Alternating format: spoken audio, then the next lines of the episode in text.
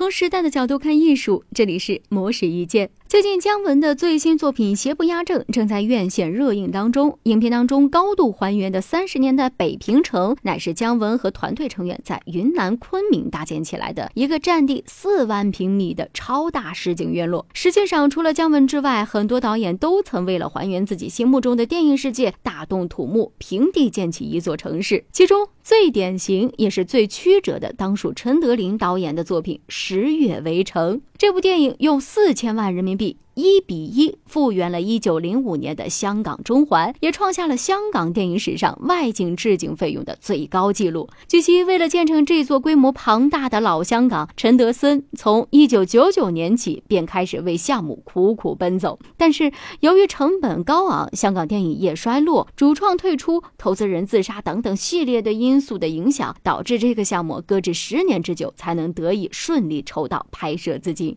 相比于陈德森十年造成的艰难，被称为“造成狂人”的陈凯歌，几乎是每拍一部历史题材或者是年代题材的作品，便要建起一座城。比如，陈凯歌一九九六年拍摄电影《风月》的时候，在上海松江车墩镇还原了老上海街区，而这里呢，后来也发展成为了车墩影视基地。一九九七年拍《荆轲刺秦王》，用八个月的时间在横店立起了一座秦王宫，从而刺激横店影视城的兴起。二零一一年筹备《妖猫传》，则是用六年的时间在襄阳平地建起了一个规模庞大的唐城影视基地。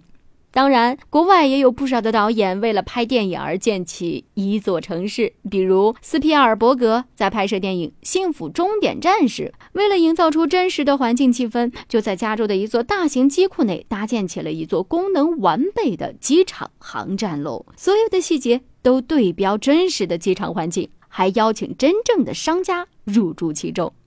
除了以上几位导演之外，您还知道哪些为拍电影建起一座城池的导演呢？欢迎给我们留言评论哦。